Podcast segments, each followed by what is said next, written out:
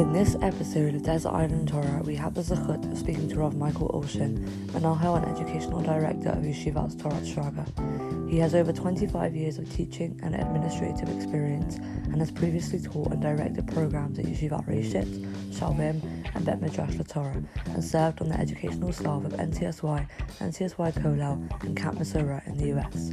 He also is an educator and guide for JRoots, a leading provider of educational journeys to places of Jewish heritage, and has guided groups in Poland and all over Europe. Thank you so much, Rabbi Olshin, for joining us today. It's a real zechut to have you with us. Thank you. Thank you so much for having me. It's a pleasure to be here. So it's Desert Island Torah, three pieces of Torah that you would take to a desert island. What do they mean to you?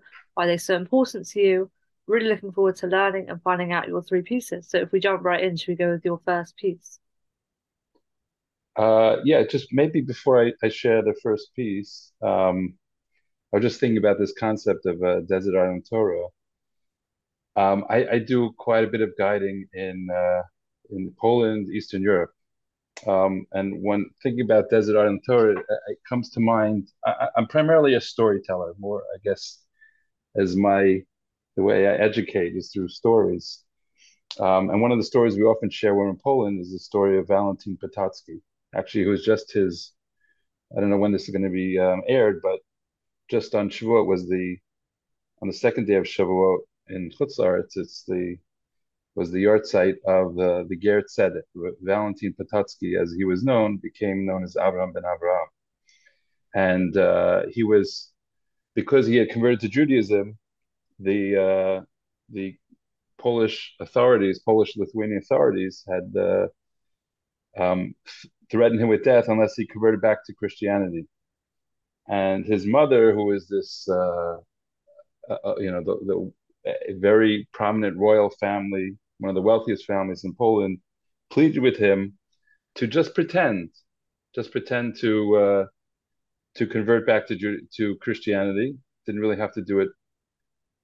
Um, and she would buy him an, uh, an island where he could live by himself, and uh, you know live as a Jew as he wanted to be, and she would have the comfort of knowing that her son was alive, even though she would never see him again.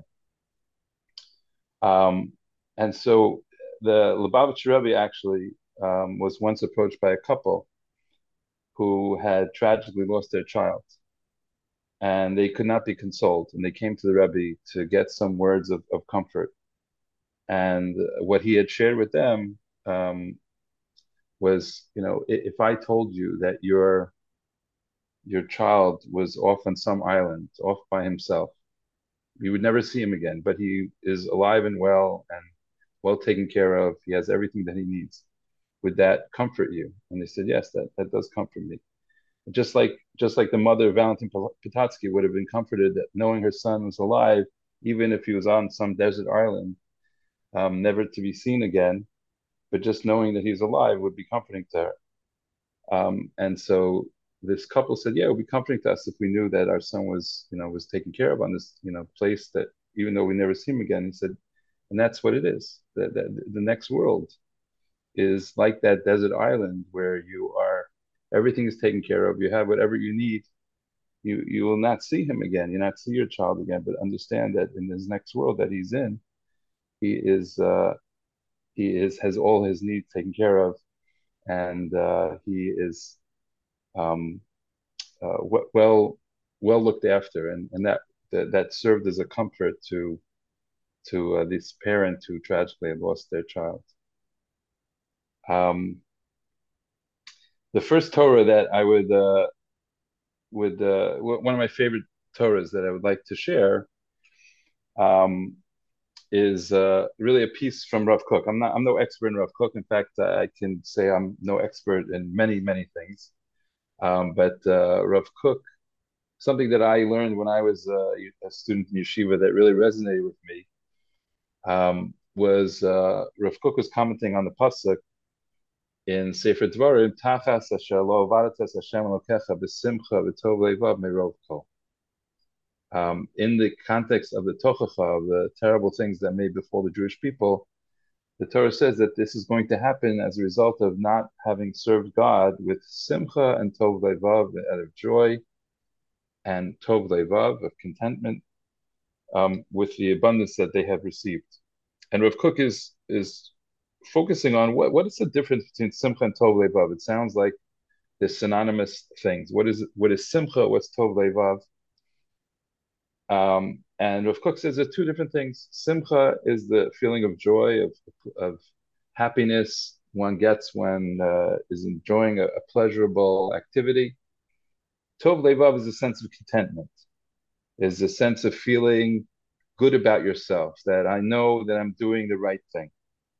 And often in life, we could be experiencing doing something that we feel joyous, we're having, we're happy, we're having good time and we may not be doing the right thing at that particular moment. We may not feel good about ourselves, but we're you know we're having a good time. We're laughing. We're we're you know it's it's an enjoyable activity. And on the flip side, sometimes we have uh, situations where we are feeling we're doing the right thing. We're engaged in something that's meaningful and it's correct, and and I know this is right, but I may not be happy doing it. It may not be fun for me. It may not be enjoyable so the, the key in Avodas Hashem is to serve God with both of those things, with both with Simcha and Tov Levav. So he says, he asks, like, how do we get to that state of Simcha? Okay, we can understand Tov Levav. We know this is what God wants of us, and we're doing it, and we have that sense of contentment, um, feeling good, but we're not necessarily enjoying it. How do you get to the point where you have both Simcha and Tov Levav in the service of God? And he he says it can happen. He's references a Rashi in that same uh, parsha, where there's a repetition many times in, in Sefer Dvarim of Hayom. Kasher Nochim Hayom, Hayom, Hayom. God is commanding us today. What do you mean today? God commanded us at Har Sinai. He didn't command us today. So Rashi comments in many places, Hayom yu beinecha kichadashim. Right? Today, it should be in your eyes like it's something new. Um, and he says the feeling of getting something new is something where you feel that it's lemala mi madrigaso. This piece is found in Musar Avicha, in the chelik of uh, called Yiras Hashem. It's in the first chelik. It's the last piece. Uh, it's uh, Os Ches, uh, um, where he comments. He, he the la- language is aval davar shu lemala mi madragaso be'etzem vim zehu yafa v'tovlo v'adai sherohu l'smoach כמו שישמח בבואליו דבר טוב מחודש. שכיוון שלא היה לו זה הטוב, הרי מעלוסו לא הגיע לזה. וכיוון שנתחדש לו הטוב שלמעלה מדרגתו הוא שמח. That when a person gets something new, so he's not he's not he hasn't had the experience before, especially when you get something new that you don't expect, you don't you feel you don't deserve. The service of God is should be something where a person feels like this is so way beyond beyond me. It's Lamala mimadregati. It's so beyond what I am worthy and deserving of that I can have a relationship with HaKadosh Baruch Hu. So when a person, on the one hand, he he can feel the sense I'm doing the right thing, but when he really thinks about it and says, one, one second, uh, HaKadosh Baruch Hu wants me, wants to have a relationship with me. Like, who am I before? What I, am nothing, and and yet HaKadosh Baruch Hu chooses me out of out of all all the existence. I am I've been zochet to be chosen to be a Jew and can engage in God in such a meaningful way that is so lamalami madregati. It's so beyond anything that I'm really worthy of. Um, this this is such a powerful idea. Um, I, I, think it's also finds expression. Um, the those who studied Daf Yomi not too long ago were, were learning Masechet Sota just uh, right before um, Shavuot also completed Masechet Sota, and the Gemara there in, in Daf Mem uh, is talks about the the tefillah that has become modim derabanan. When we uh, when the when the um, when we have the repetition of of the Amidah of the Shemona Esrei, um, so the the tzibur the congregation recites modim derabanan as the Chazan says modim in his in his uh, repetition of the Sheikh Tzibor. And the Gemara their comments gives many different opinions, different Amoraim who are saying, what is this essence of the tefillah? And they basically the whole tefillah becomes comprised of all the different statements by those rabbis, but they they they say um, modim modim anachnu lach shanachnu modim lach elokei kol basar shanachnu modim lach yotzenu yotzei bereshit al shanachnu modim lach. Everybody agrees with this concept that we're thanking Hashem and modim Rabbanan. What are we doing? Thanking Hashem that we have the ability to thank Him. Wow, that Hakadosh Baruch Hu is interested in my thanks. I thank you that I can thank you. Uh, I was uh, when I was in Yeshiva University, I was in Rav, Rav, uh, Rav year, Shlita, and uh, that was I made such an impression on me. The thing I remember more than anything else in that year was when we davened mincha afterwards, and I never had seen it before. That um, when when the when the during mincha and the chazar hashatz, so we said modin rabbanon. So so Rav Shechter bows at the beginning of modin rabbanon uh, modim anachnu then at the end, also when he says shanachnu modim he bowed again. Um, and that was reflective of this idea that we're just so thankful that we can thank you. That Kaddish Baruch was interested in our thanks. It's a crazy concept. Um, you know, I, I, compare it to when uh, when it's like it was just a few weeks ago. It was Mother's Day in America, um, but uh, or it's a mother's birthday, right? And a child goes up to the mother. It's a mother's birthday, and the child goes up to the mother and says to the mom, "Mom, can can you give me uh, um, ten pounds?" And the mother says, "What do you need ten pounds for?" And the and the son says, "I I just need it. Can you can you give me ten pounds?" And the mother already she gets it. She understands exactly what's happening. The kid wants needs the money because she you know so sweet. He wants to buy the mother a gift for her birthday or for Mother's Day. And so she gives her the 10 pounds and he goes out and he goes, gets a bouquet of flowers, brings home to his mother. Right. And he hands her the bouquet of flowers and he thinks like he thinks he's so proud of himself, right? It's so he did such a wonderful thing. But what did he do? He took what's his mother's, right?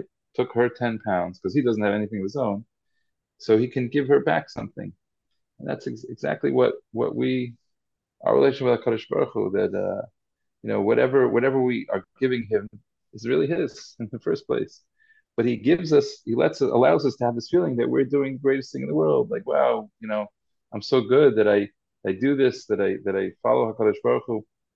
When in the end of the day whatever is uh, his whatever is ours is his. We're just really giving back to us bringing back to him what he's given us. Um that i think is uh such a perspective that we if we have and remember remind ourselves that if i can remind myself you know every day we wake up and even if you're on a desert island to remember that you have this ability to serve HaKadosh Baruch Hu, that could be a very uh, uh, transformative idea. Absolutely. Um, really, really important message um, and great choice. So, should we move into your second piece? Yeah. Um, so the second piece is um, it's not a Torah that I've found in a particular sefer. It's more of a story, which I think has you can find this concept um, in in many different sources that that may come across. Um, it, it's a story of the Lelev Rebbe. Lelev Rebbe was uh, David Lelev was a great great tzaddik. Um, there's a very very well-known tzaddik today that goes around uh, Eretz Yisrael. He won't leave Eretz Yisrael. He goes around Eretz Yisrael and speaks in all over Israel, and he's become known all over the world. His name is Ramelech Biderman, and he's a descendant of he's a Lelever, son of the Rav David of Lelev, who's the first Rabbi of Lelev. Was buried in the town of Lelev in Poland, not far from from Ashvienshim, from Auschwitz. David of Lelev was a, a Talmud of the Chayz of Lublin, and then uh, later of the of the Pshischa. Um, one time he came, the Lelever came uh, into maybe he wasn't Rebbe yet even. He came into beis medrash. It was like you know mid morning. It's like ten o'clock around that, and uh, he starts to you know unwrap his talis. He's going to daven, and one of the fellows who was there, not a Hasidic fellow, clearly, sees him and gets so annoyed in him. He's been he's in the beis medrash. He's been sitting there for hours, and he just can't control himself anymore. He runs over to Oliver and he says, "I can't I can't understand you Hasidim. Now you're coming to daven, and now at ten o'clock, I've been sitting here in the basement since five o'clock this morning. I had a two-hour harusa before davening, then I daven nates, and now I've been learning for another two hours. And you're only starting your day now. Well, that's a chassid. That's that's someone who thinks he's close to Hashem. So Lulav very calmly says to him, "Listen, my friend, if if you were learning b'shem kol Yisrael, if your intention when you were sitting and learning and davening the last five six hours was you doing it b'shem kol Yisrael on behalf of the entire Jewish people, as one uh, has the we many many people have the minhag. I didn't grow up with this minhag, but after since since I've become uh, you know uh, engaged in, in learning a little bit more, so I, I do try to say whenever I'm about to do a mitzvah, the Shem Yuchud some people aren't comfortable saying that, but they can say the end of it, which is B'Shem Kol Yisrael. There's no problem saying that. Of that, I'm doing it in the name of, of, of Am Yisrael. So if you were doing it in the name of Am Yisrael, so you covered me also, my friend. So I also was davening and learning the last four or five hours. Because if you were doing it, you did it in my name and in my behalf, so I'm good. And if you weren't doing it for Shem Kol Yisrael, so I don't know if it really is really worth very much what you were doing the last five six hours. And like, whoa, that was such. When I heard that story, I actually heard it from Rav Shlomo. It's also in the Sefer of Shlomo Carlebach that was like wow that was such a such a like what a what a concept um and uh, I, have I, I've yet to find a teaching that gives that exact exact lesson over um but I've discussed it with many many uh students of Torah who feel like that this is like aleph bet of, of understanding of Torah. Um uh and and maybe you can find certainly a, a, a, or that idea reflected in in the Gemara in in Kiddushin on Daf Mem, where the Gemara says that a person should look at the world uh, as being half uh, chatzi uh, chayad, chatzi zakai, meaning half the world. The world is hanging in a balance. That exactly 50-50, It's it's um, it's guilty and not guilty. It's good and not good. The world is hanging in a balance. It's a person, anytime he engages in something, he has to look at the world that maybe what I'm going to do right now is going to alter the world for good. Or, chas v'shalom, if I choose not to do, if I do choose choose to do something that's inappropriate, that would be that would be tipping the scales in the world in the wrong direction. And so, the, sort of the, the the the weight of the world is is I, I, carry on my shoulders, little me, right? We just spoke about a Torah where I, I look at myself as nothing, and that, that Kadosh Baruch Hu is still interested in me, even though I'm not I'm not anything to write home about. But here, a person at the same time is supposed to feel like the weight of the world is on my shoulders, like uh, like uh, he's some movie, you know, star, a hero in a movie that if he if he if he now he acts, he can save the entire world, and that's um that's the idea. I think with B'Shem Kol Yisrael that if I every time I engage in an activity, I have in mind that it's just not it's not just for me. It's B'Shem Kol Yisrael. It's such a transformative idea. Um, I'll tell you, I, I am just uh, this past Yom Yerushalayim. Um, we had uh, in our yeshiva. I, am involved with the yeshiva called the Yeshiva Torah Shraga. We had Rabbi David Miller, who's my Rebbe also, who's the Rosh Kollel of Yeshiva University we share the campus with. So he spoke to our guy, he's telling his story from 1967 when he actually was a student in American Yeshiva University. And in 1967, right before the war broke out, all of the men, able bodied men, were called up to serve in the army and there was a shortage of manpower just to man the regular day-to-day activities in the country. It was just women and children and elderly people, so they needed help in the fields and the kibbutz. The kibbutzim had needed help just gathering the produce from the fields. Need people delivering the mail, driving the trucks to deliver the milk to the to the makola and everything. So it was a call to um, to world Jewry to come to Israel to help to volunteer. And Rabbi Miller said he he decided that that this this is the the tzav hashah, this is the call of the hour. I have to go. He was a student. He, he picked up.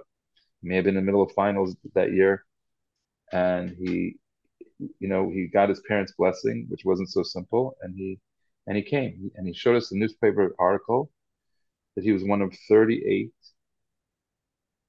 people in in the, in the United States to get on a plane to go to Israel. Well, no one was going to Israel. 38 people responded. And it was it was unbelievable. And he whatever shared the rest of his story, which is also interesting. Um, but so I asked the, I asked our students over the last uh, week since they heard that speech, which was such an unbelievable speech, and everyone was moved by it. I said, "Okay, would you be one of those 38? Would you do it? If, if the situation presented itself today, would you go and you know, the a number of students said yes, absolutely, I would go, and that's what I think. I, I thought everyone would say, yeah, of course I would go. of course I would go. But I was I was very surprised that there were number and not a small number of students said no, I, I, I wouldn't. And I and I was thinking, what what what needs to happen? What in our in our consciousness, in order for us to to to be the people that will get up and go in that situation.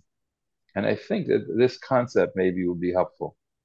To, that if I live my life as a B'Shem Kol Yisrael Jew, that if everything I do, I do it in on behalf of Am Yisrael on behalf of the Jewish people, not just for myself, not just for my own family, but I have in mind when I daven, when I learn, when I when I do any kind of mitzvah, I'm doing it b'shem kol Yisrael, and I'm not saying um, I do it all the time, but it's something that we can have that consciousness. So then I don't think it'd be a question that if I'm a B'Shem Kol Yisrael Jew, that if that there was a call to to action, that Am Yisrael needed me to come and to help, then then I would be there.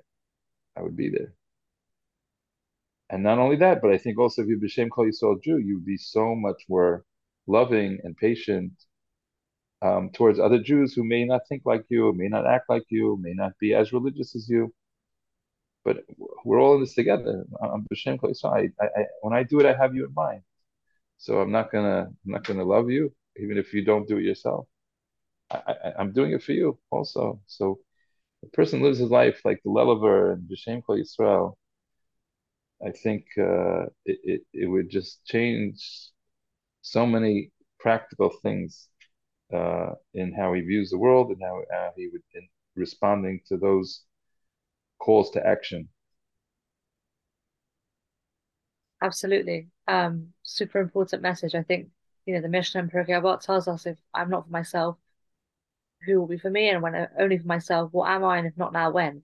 Um, I think the attitude is super important. Sure. Have Am Yisrael right.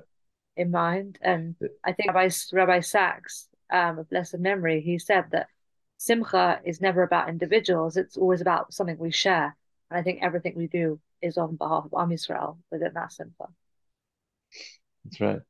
The, the, there's a beautiful piece of Torah from Reb Shimon Shkop on that on the Mishnah you quoted, which really I think reflects this idea that uh, that if a person sees his ani of kshani latzmi ma'ani, if I'm just if my ani is just me, then what am I?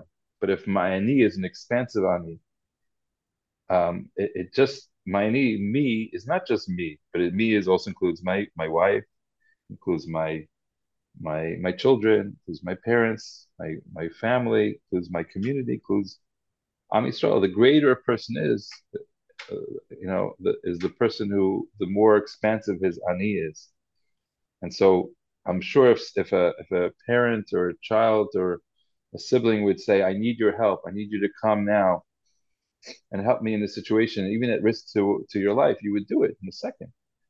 So if a person sees his ani is extending beyond that to to Am Yisrael, so he's going to go. And I think uh, Darcy, you're correct that that's uh, that's what's being expressed in that Mishnah, and that's uh, that's exactly what the, the message is for us. Absolutely. So should we go into your third piece? Yeah, so um, third piece is um, the, the I mentioned just the idea of the person who's a, a gadol A gadol is one who's who's has a greater sense of ani. So I want to talk about a, a lesser known gadol and a Torah from him. His name is actually Gadol. His name is Gadol Eisner.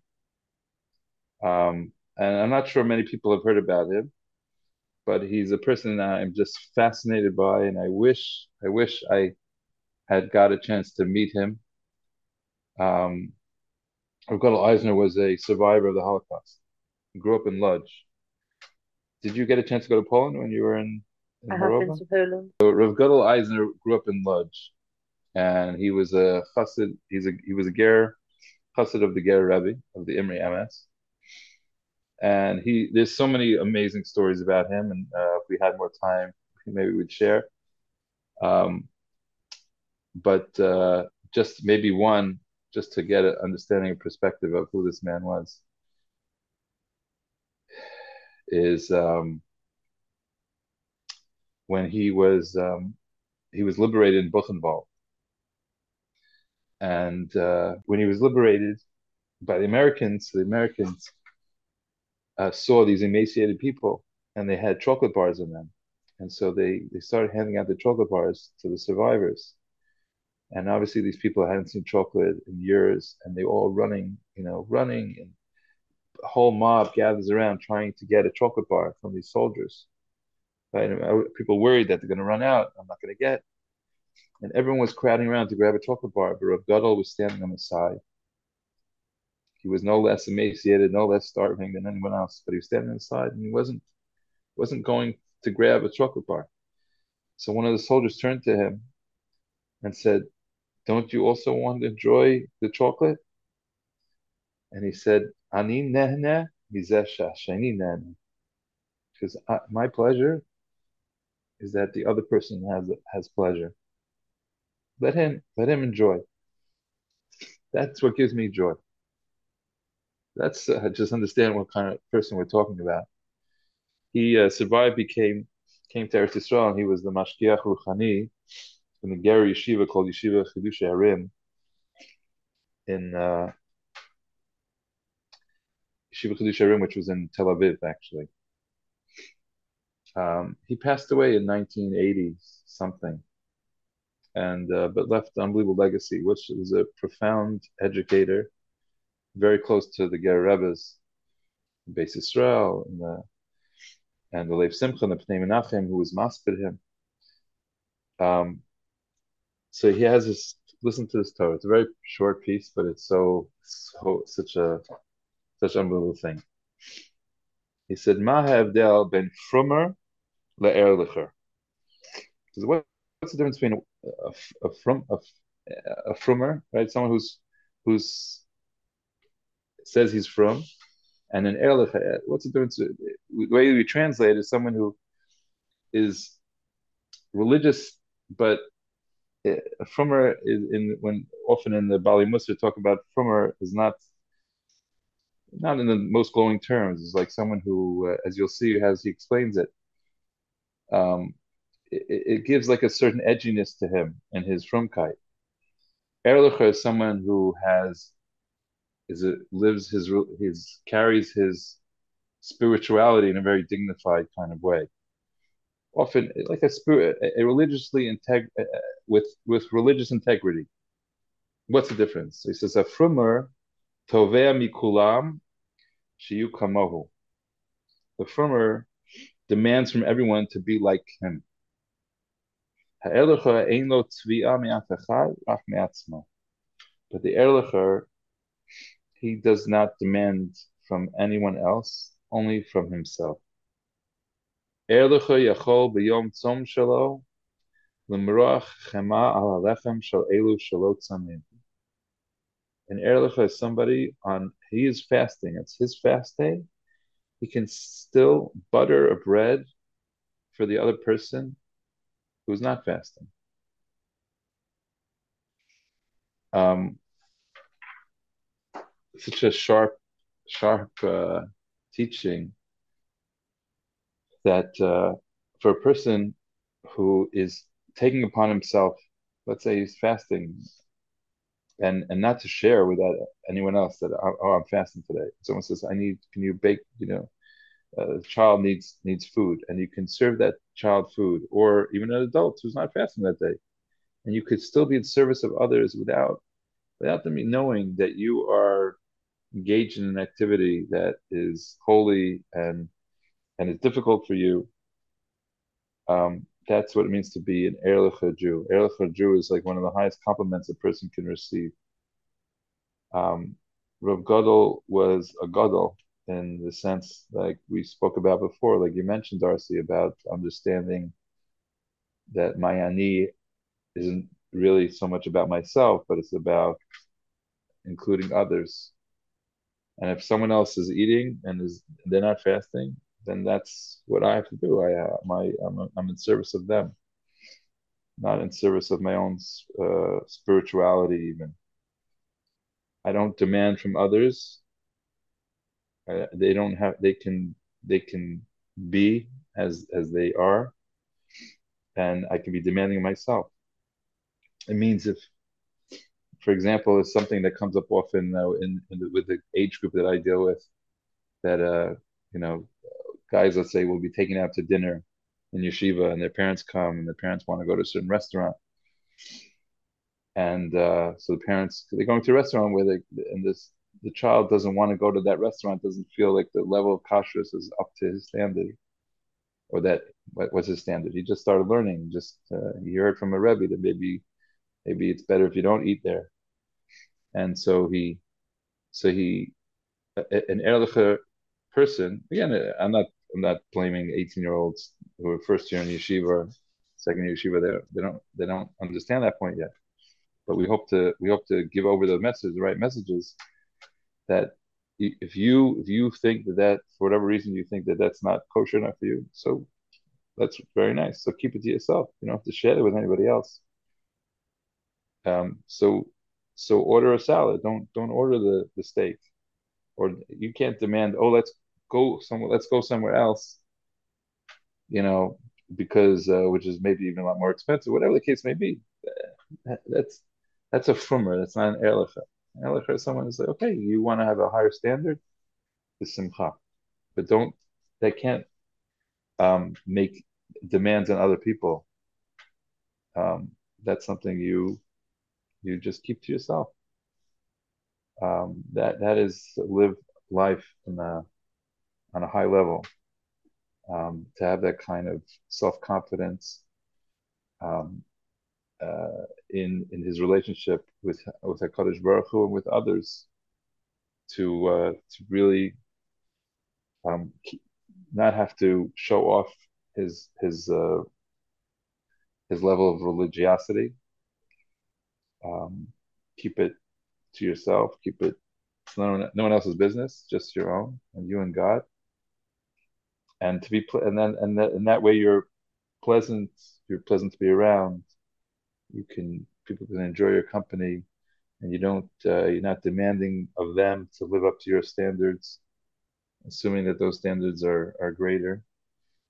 And uh, you you you make probably a great kiddush Hashem if, talking to myself if I would live like that just to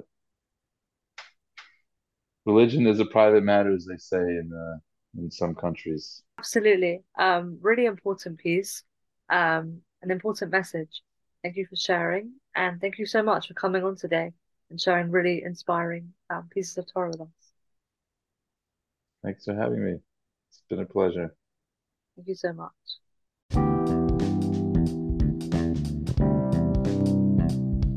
Thank you for listening to Desert Island Torah. Feel free to share our podcast with family and friends so that we can reach out to Am Yisrael. And if you enjoyed that episode, please feel free to download and subscribe. And if you want to discuss your own Desert Island Torah, get in touch at desertislandtorah at gmail.com. Thank you again for listening.